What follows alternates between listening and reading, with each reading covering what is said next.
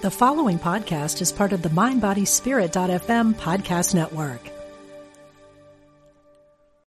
Are you a healthcare professional looking to translate psychedelic research into practice?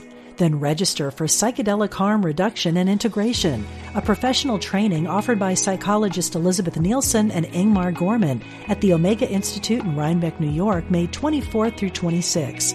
Earn 12 continuing education credits as you discover how to better support clients who have an interest in psychedelics. Learn more at eomega.org/thrive.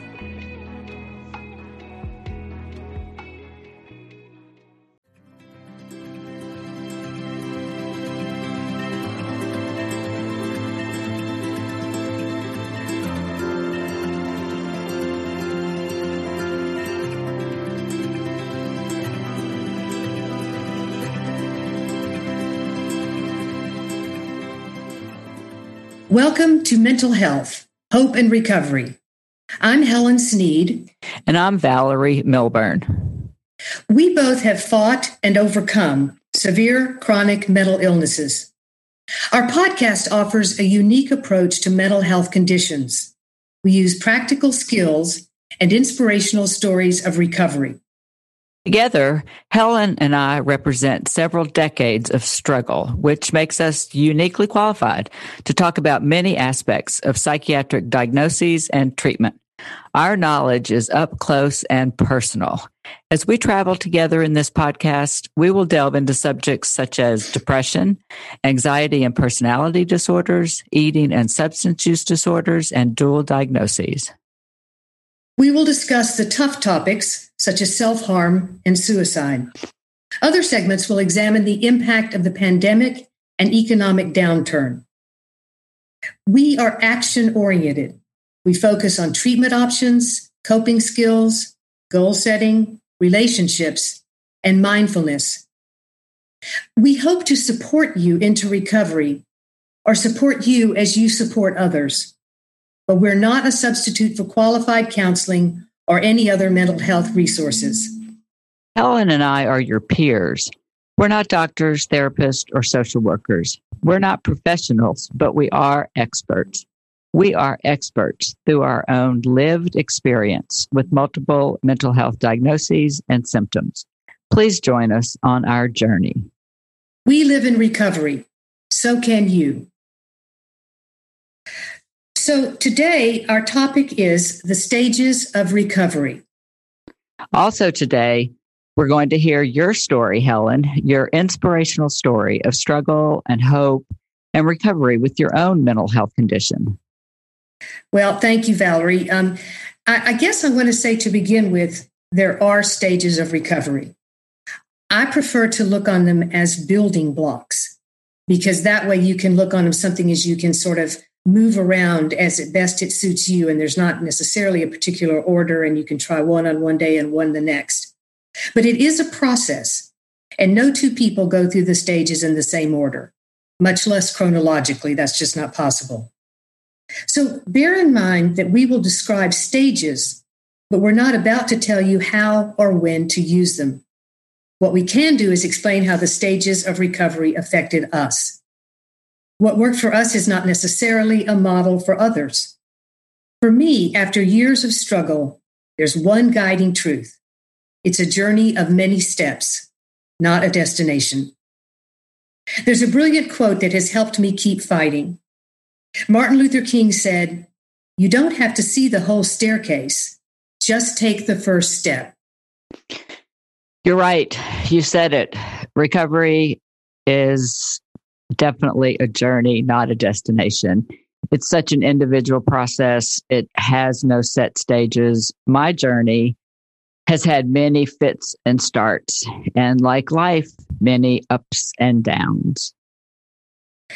When we talk about stages, I almost, you know, kind of have to not laugh, but kind of frown really, because initially my identity was shattered.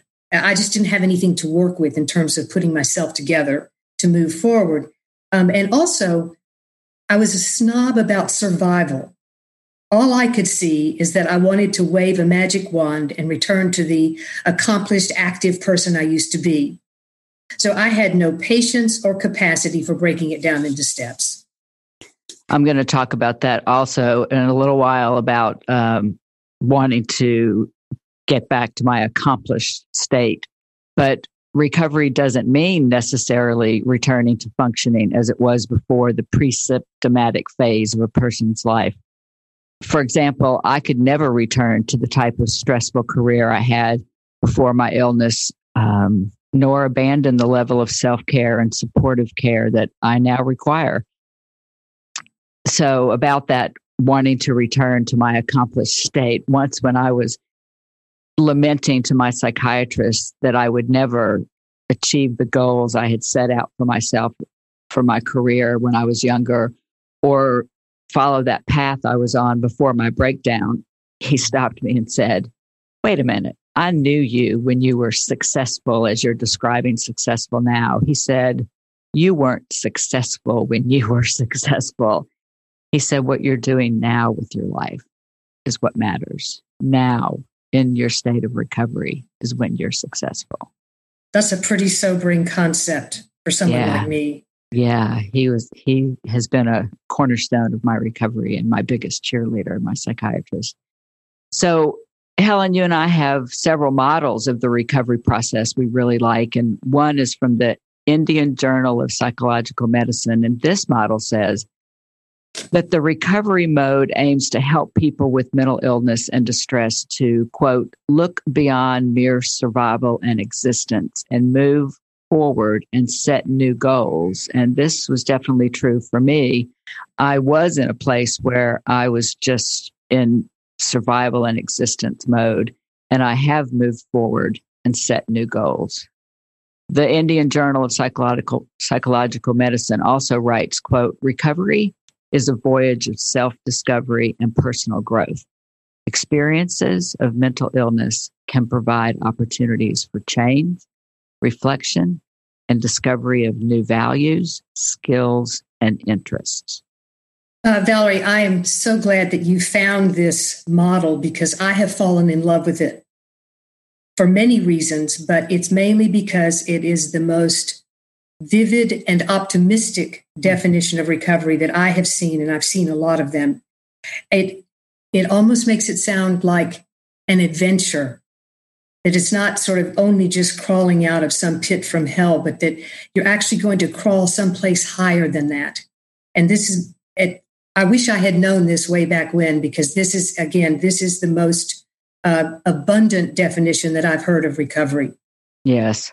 It's uh, very um, uplifting to know that things will change. And that's one of the parts above about that quote that I love is the part that talks about opportunities for change because I am a different person than I was before my breakdown and five year fight into a life of recovery. I have been able to find new, true talents and fulfill them. I mean, I'm more grateful for life. I am healthier in every way.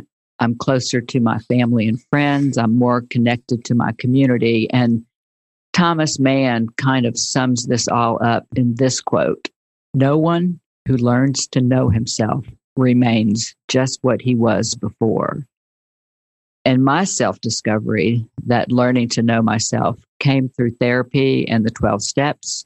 And I indeed discovered new values, skills, and interests one of my deepest new values now is home and re- and family.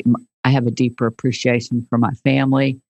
I have a rich spiritual life now, and I have a passion for service work, for volunteering in the recovery community, for speaking out to break down the stigma surrounding mental illness. And I never saw myself in these roles. I never saw myself as a podcaster. well, you um, you you have embraced the change, which I think I found more difficult as uh, as the process went on. But there's another model that you and I really like in terms of the stages it describes. It's from my files. And I'm sorry to say, I have no idea where it came from or where I found it. So I want to say, if anybody out there uh, knows this as we go through it, please let us know uh, on our uh, uh email. It's mental health hope and recovery at gmail.com. Again, mental health, hope, and recovery at gmail.com. And we would love to hear from you. So, the order that we moved through the stages in was different for each of us. We kind of, again, the back to the building blocks philosophy. Um, and as we've said many times now, recovery is an individual journey that only you can make. So let's walk through. There's six stages to this model, and let's uh, let's uh, start just and go through them, starting with one. Valerie. Stage one is recognition and safety.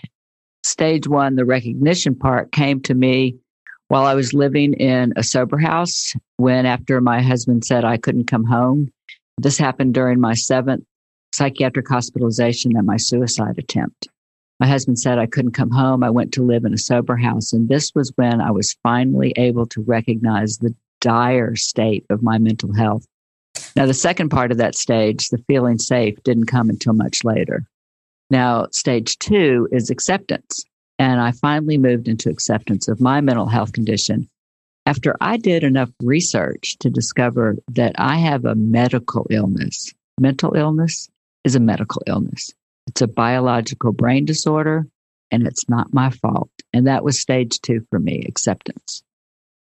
Stage three is the treatment plan and belief in the possibility of recovery. Well, my first stage to recovery started right here with stage three. So I finally be able to get, I was able to get some traction um, because I was finally able to use the skills I had learned to begin to control my hideous thoughts and feeling, the things that have driven me all my life, and to take a few steps of positive action when I was feeling a little better. So even when I fell back, I had this flickering belief in my chance for recovery. Stage four is consistent self care, and that is what I still do. Stage four is my daily wellness plan which I described in depth when I told my story in the last episode. Helen, you're going to share your wellness plan today when you share your story in a little while. Stage five reconnect with community. Uh, I think it's difficult to describe the value of returning to the world. That's the only way I could get back was through other people, through my people. And it happened in fits and starts. Um, uh, you know, someone would ask me to go to the theater, and I'd say, "Well, yes, I'd really like to do that." And then two weeks later, when we were supposed to go, I felt so bad I couldn't dress myself, and so I would cancel. And I went back and forth and back and forth, and finally, I was able to show up more times than I canceled. And again, it was that reconnection with people. And finally, stage six: reduction of symptoms and belief in long-term plan. Now, I return to this stage again and again. I still do. Uh, when my symptoms were quieter, I could take action. Remember, I'm the person that keeps going, action is all. Um, the more I could accomplish, the more I believed in my long term future plan. But I had to put it in writing. This is something I recommend to people because even in my darkest, most hopeless hours, I had a piece of paper and my plan was on it and the way to get there was on it. And I knew that maybe I could dig my way out. I know you're a big believer in journaling and that journaling is a part of your wellness plan.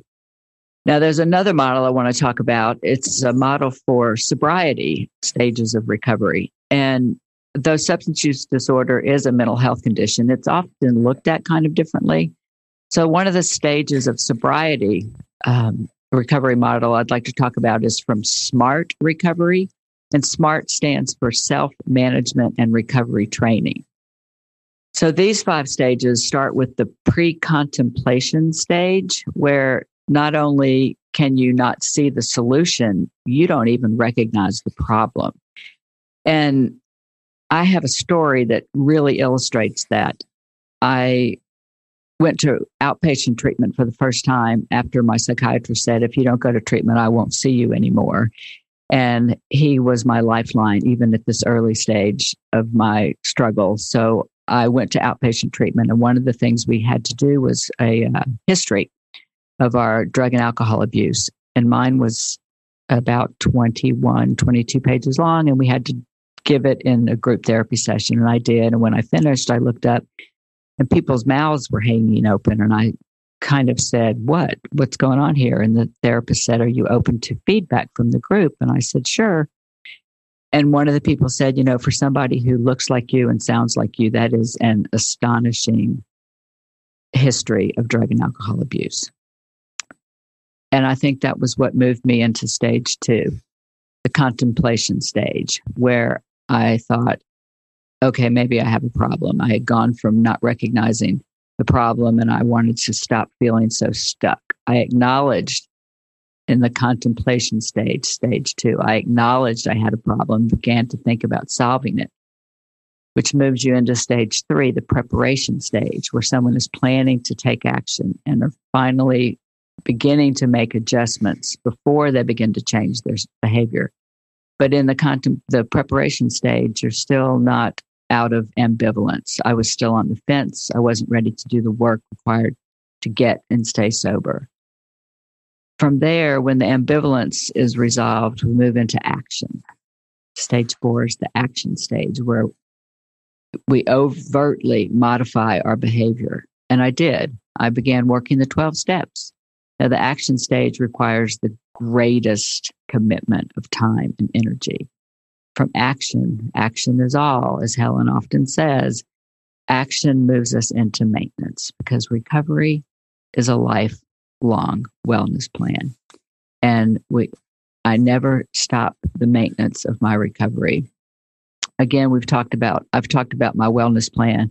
Helen's going to expand on hers. Helen, you will talk about yours a few of my uh, ongoing lifelong wellness steps are exercise, eight hours of sleep, trying to eat right, prayer and meditation, other mindfulness practices, therapy and medication, managing my stress, my 12 step program, not isolating. This action never ends. I will work every day for the rest of my life to stay clean and sober.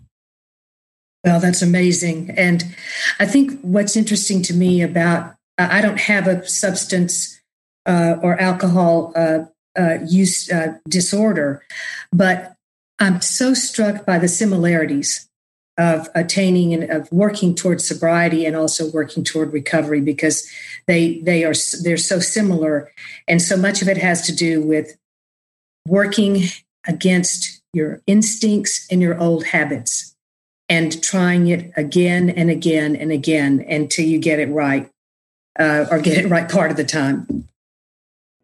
Are you a healthcare professional looking to translate psychedelic research into practice? Then register for Psychedelic Harm Reduction and Integration, a professional training offered by psychologist Elizabeth Nielsen and Ingmar Gorman at the Omega Institute in Rhinebeck, New York, May 24 through 26. Earn 12 continuing education credits as you discover how to better support clients who have an interest in psychedelics. Learn more at eomega.org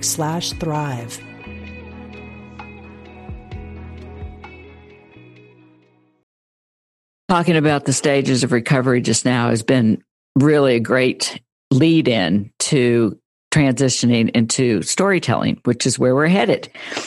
And Helen, we're going to get to hear your recovery journey. Now, you and I have shared our stories many, many times and with all sorts of audiences. And we've long been believers in the power of storytelling. But you know what? If we hadn't been believers, we sure would have been convinced by the responses to me sharing my story in our last episode because we've received so many texts and emails and phone calls I even had a handwritten note arrive in the mail. Um, so many responses about the power of storytelling and about our discussion in our last podcast. One of the responses was Your podcast could be labeled for anyone who has completely given up. Here's a lifeline of hope. We also tell our stories for our own healing. Roger Bingham said, we tell our stories in order to feel at home in the universe.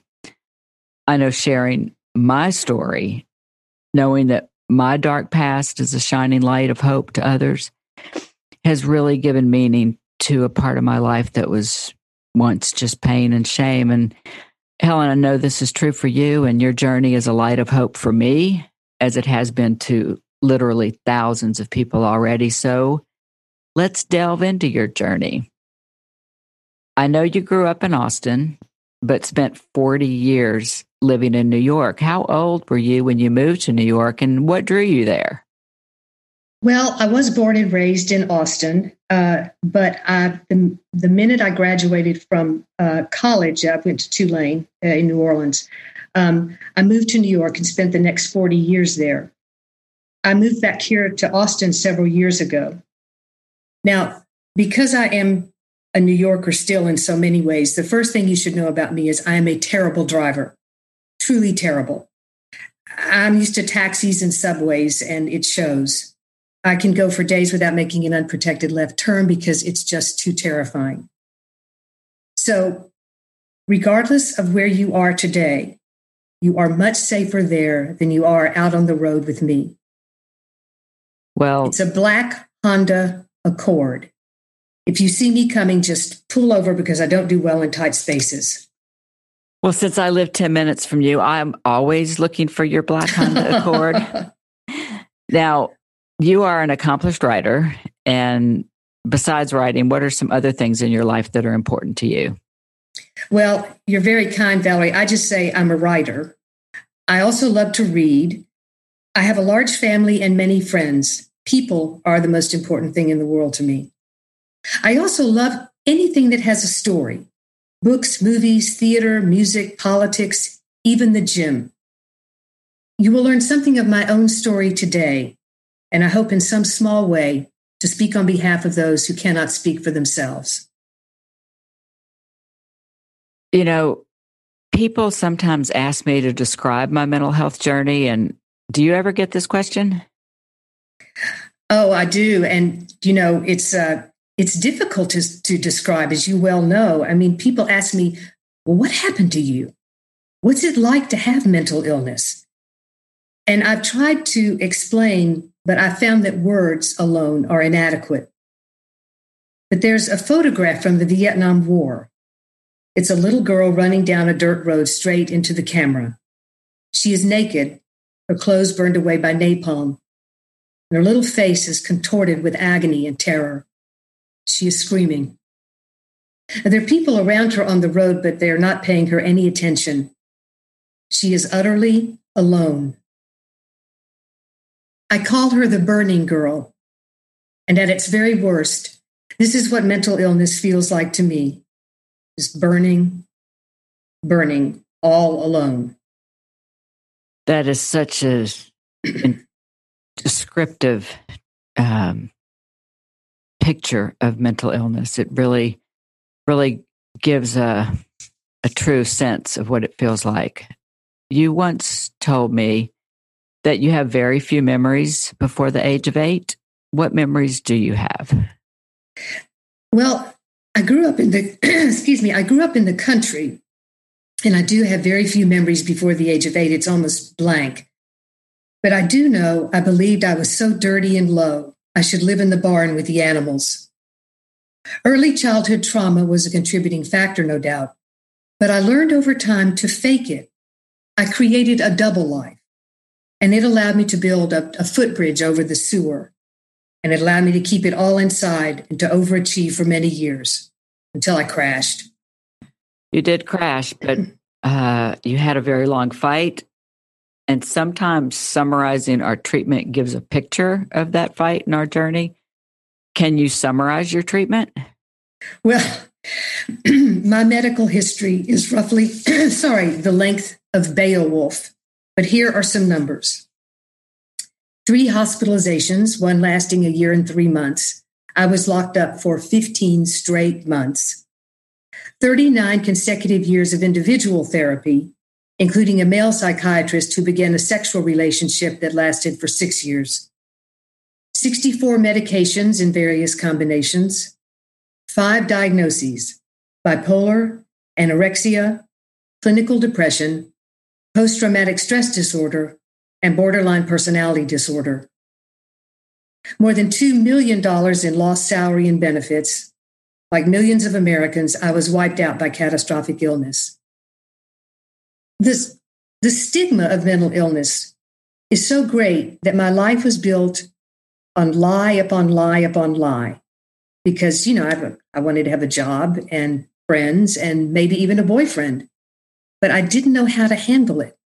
I mean, if some nice guy called and asked me to dinner, what was I supposed to say? Well, yes, I'd love to, but you should know that I'm profoundly mentally ill.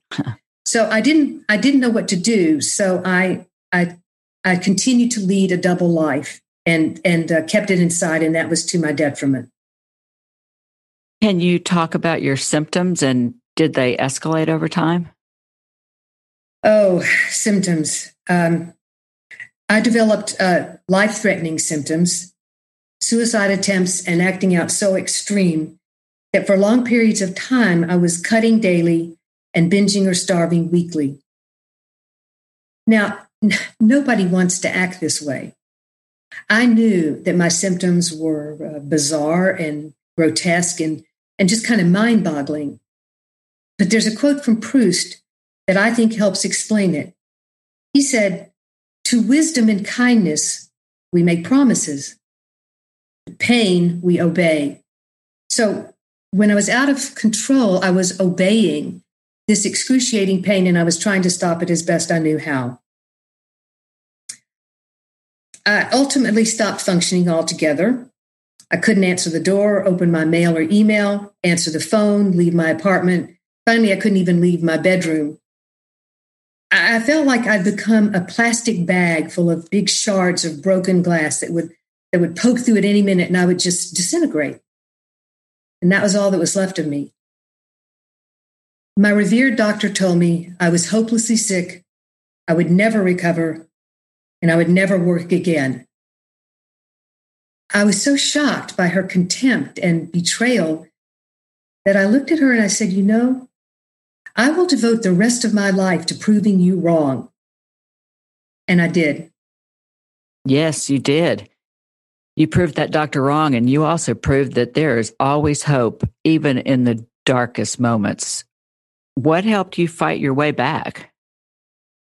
Well, it was, uh, you know, I think the best term is, you know, probably it was true for you too, is that you you claw your way back into the world. And I, for me, it was very slow, and it's like white knuckle by white knuckle. But there were definite treatment methods that supported me. Um, my treatment has lasted 39 years, and that's way more than half my life. Please don't freak out over how long it took me to recover. I got sick in 1981. Yes, I know many of you weren't even born then, but the treatment methods were so primitive and the medications were ghastly. So I'm far more optimistic for people who are fighting for their mental health today. Um, there's so many more weapons at hand. The um, science and, and medicine are catching up. Uh, medications are far more sophisticated. And I think the most important thing is the doctors are just smarter. There is a vast body of knowledge now about these illnesses, and they can use it to help their patients. Now, individual therapy has been the centerpiece of my treatment and one where I've had dismal misfortune. I made the mistake of worshiping my doctors. I never questioned them. I blamed myself when I didn't get better, and I blamed myself when I got worse. It wasn't until I found a therapist who would not let me worship her and who insisted on equality in the relationship that I began to make real progress. That's important. Now, you and I both know medication isn't for everyone. And what about you? What role has medication played in your recovery? Well, I think you're you're right to mention that medication can be a pretty controversial subject um, because some people recover without it, some people try it, it doesn't work, and they recover without it. Uh, and then there's someone like me, and I, I need it. I've been on drug trial since 1981. And it wasn't until 2008 that a new doctor prescribed a medication that began to work within a few days. And for the first time in my life, I was able to begin to tame the thoughts and feelings that had controlled me all my days. I will be on medication for the rest of my life. I currently take seven, which is a pretty stout cocktail, but my brain needs it, and the side effects are just part of the bargain. I just wish the pills didn't cost so much, but maybe they'll fix that someday. Yeah, isn't that true? What about dialectical behavioral therapy? I know it plays a very powerful role in your life. Can you talk about that for a minute? Uh, thank you for bringing it up. Uh, I am a, a, a fan and a practitioner of it. Dialectical behavior therapy, DBT, literally saved my life. Uh, better still, it allowed me to save my own life, which is the purpose of it all. What it does is it teaches dozens and dozens of skills to overcome those tidal waves of hideous thoughts and feelings that can just engulf a person. And to this minute, I use it dozens of times daily. I'm using it even as I speak. Are there any other treatments that were effective for you? There were a number of treatments. Um, hospitalization was important because it kept me from killing myself. I always hated the hospitals, but I loved the people in them. They were my salvation. And best of all is group therapy. I've always learned the most from my peers because you're in a room and everyone's in the same boat and everyone gets it. And from those friends, I received wisdom and support and generosity and humor that I will never forget. So let's shift into a kind of our wellness plan that we've mentioned a lot and that I've talked about in depth. You and I talk a lot about coping skills, coping strategies, and that's going to be one of the focuses of this podcast. What's what coping skills do you rely on? Well, the most significant things I need are structure and people daily. For I'm convinced that loneliness is what kills people with mental illness. It's just so lonely. The DBT skills are something that I use with tremendous success. A very simple one is to smile. They've proven that smiling releases these fabulous uh, chemicals in the brain. It brightens your eyes, it opens up your face. And when I first started feeling better in New York, I swore I would never again look like a loser on the street.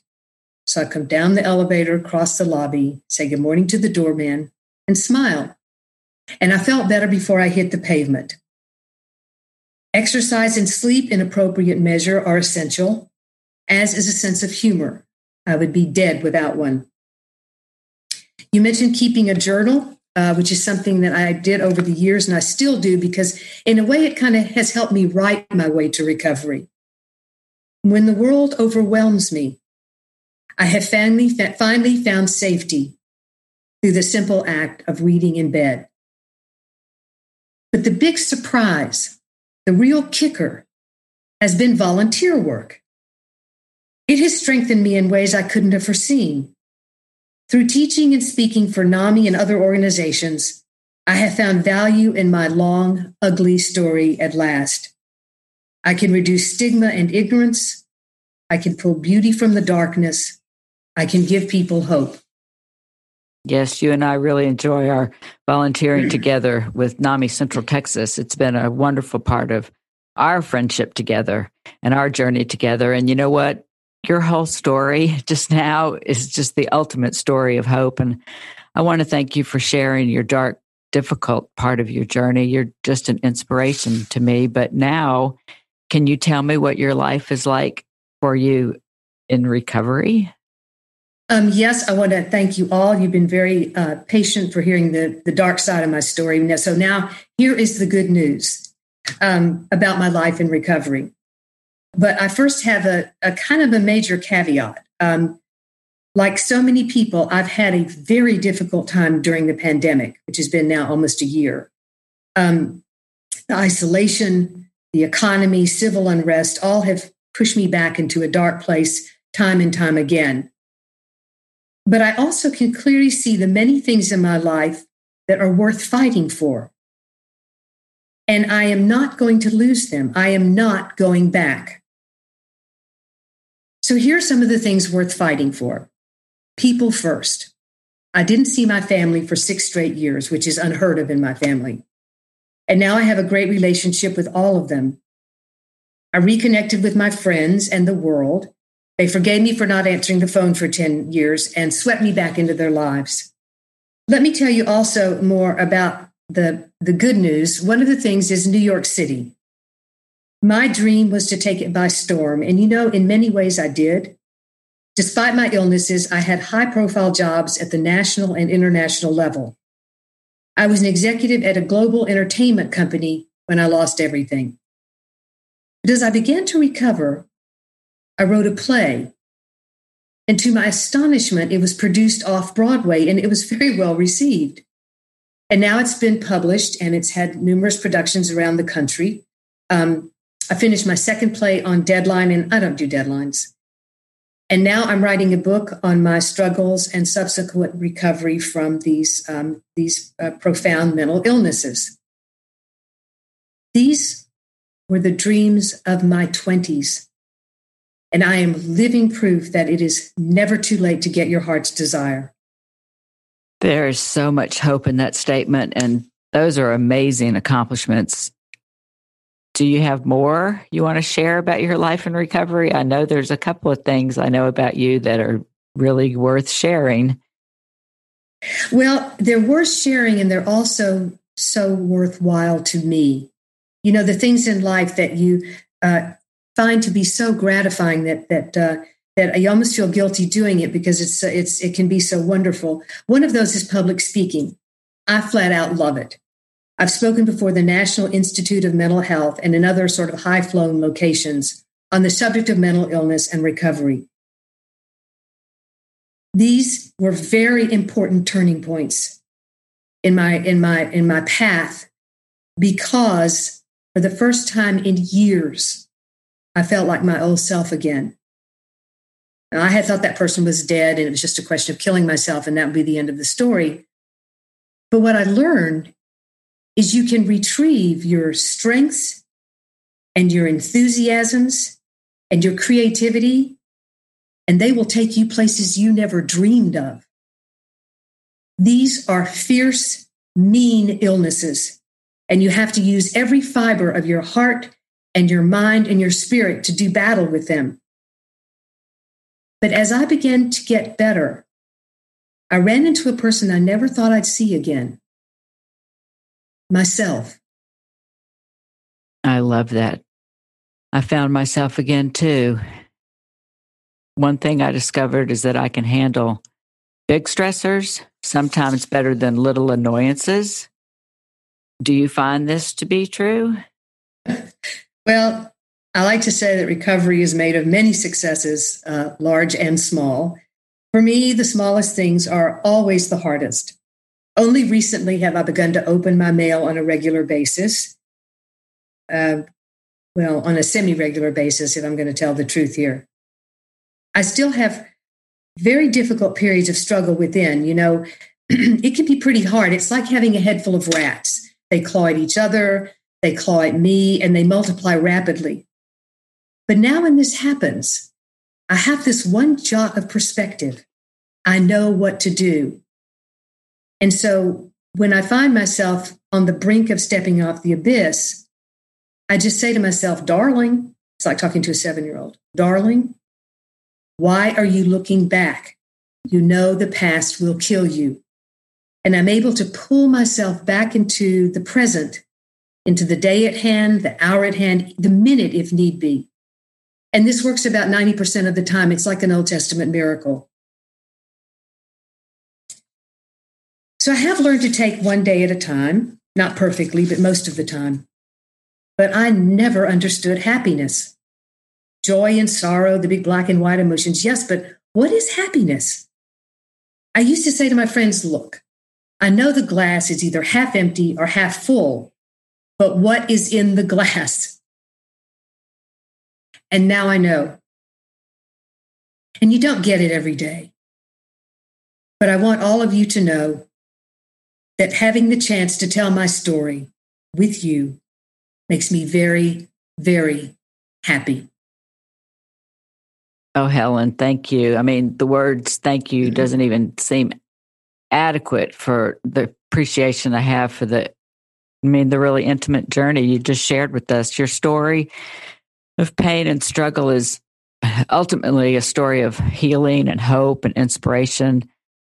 I know your story is going to offer hope and inspiration to many people, as you have offered hope and inspiration to me for many years. And I will indeed say thank you. Thank you, Helen. Well, thank you, Valerie. You're going to make me start crying. So Uh, I'm, I'm, I'm really grateful for your, your kind words. And now we're going to look at the topic of mindfulness. Each episode, we're going to close with a mindfulness practice.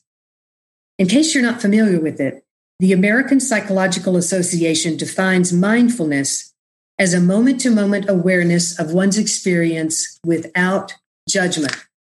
So, Valerie, here we go. Here we go. Basically, mindfulness means being aware of and controlling your experience. That's what we're going to do today. We're going to live completely in the present moment and be fully aware of our experience, whatever we're doing, wherever we are. So let's get mindful. If you're driving, be fully present in your sense of touch. Feel the steering wheel. Feel the material of the seat you're sitting on. At the next stoplight, take in the beauty of the sky. Fully immerse yourself in the moment. Maybe roll down your window and take in the sounds around you. Feel the outside air on your skin. If you are drinking coffee, really savor your next sip. Can you smell your coffee? Fully immerse yourself in the moment.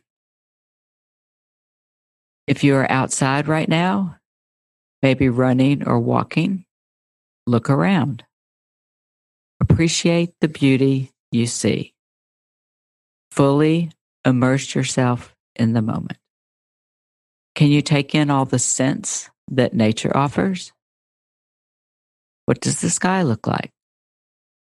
What shades of green are the trees and bushes? Are the trees with leaves or are there patterns in the bare branches? Admire a beautifully landscaped yard. Fully immerse yourself in the moment. If you're walking in the city, slow down for a bit. Admire the architecture of the buildings around you. Admire the urban landscaping. Fully immerse yourself in the moment. Take in the sounds of the city. Are there conversations around you? Again, if you're drinking coffee, fully savor your next sip. Fully immerse yourself in the moment. That's it. That's a very quick mindfulness exercise. You were just mindful. Mindfulness can be a cornerstone of your recovery. It's one of the cornerstones of my recovery. Thank you so much, Valerie. You know, I use mindfulness so often that it's become like breathing or blinking. I just, I don't even think. So here we are at the end of recovery stages. It would be great if some of the stages become part of your own journey, especially if you use them as stepping stones that can help build your path to living in recovery. In our next episodes, we begin our series on relationships, the connections to other people that can support, comfort, trigger, exasperate, and transform our lives and health. We'll look at key relationships, family, friends, therapists, and psychiatrists, support groups, healthy and unhealthy relationships, as well as the phenomenal gift for healing we can find in others. Yes, please join us on our launch of the series on relationships in our next several episodes. I want to thank our listeners today. We are honored that you have joined us for our episode, episode two. Thank you for joining us. And I leave you with our favorite word onward.